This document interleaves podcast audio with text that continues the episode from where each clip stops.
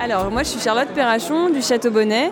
Euh, j'ai différents types de terroirs en fonction de mes appellations, mais je dirais que le principal que j'ai, c'est un terroir qui s'appelle Le Clos euh, à Chéna, donc autour du domaine.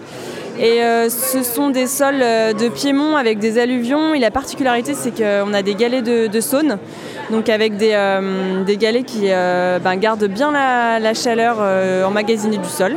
Voilà. Donc ben, on ne se croirait pas à Châteauneuf, mais pas loin. voilà. Et quand tu es dans les vignes, tu vois quoi?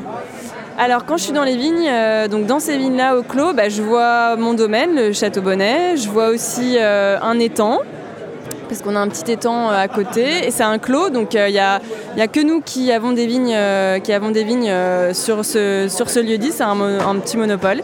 Et oui, je vois principalement mes vignes, donc des chardonnays, des gamay à perte de vue. Voilà.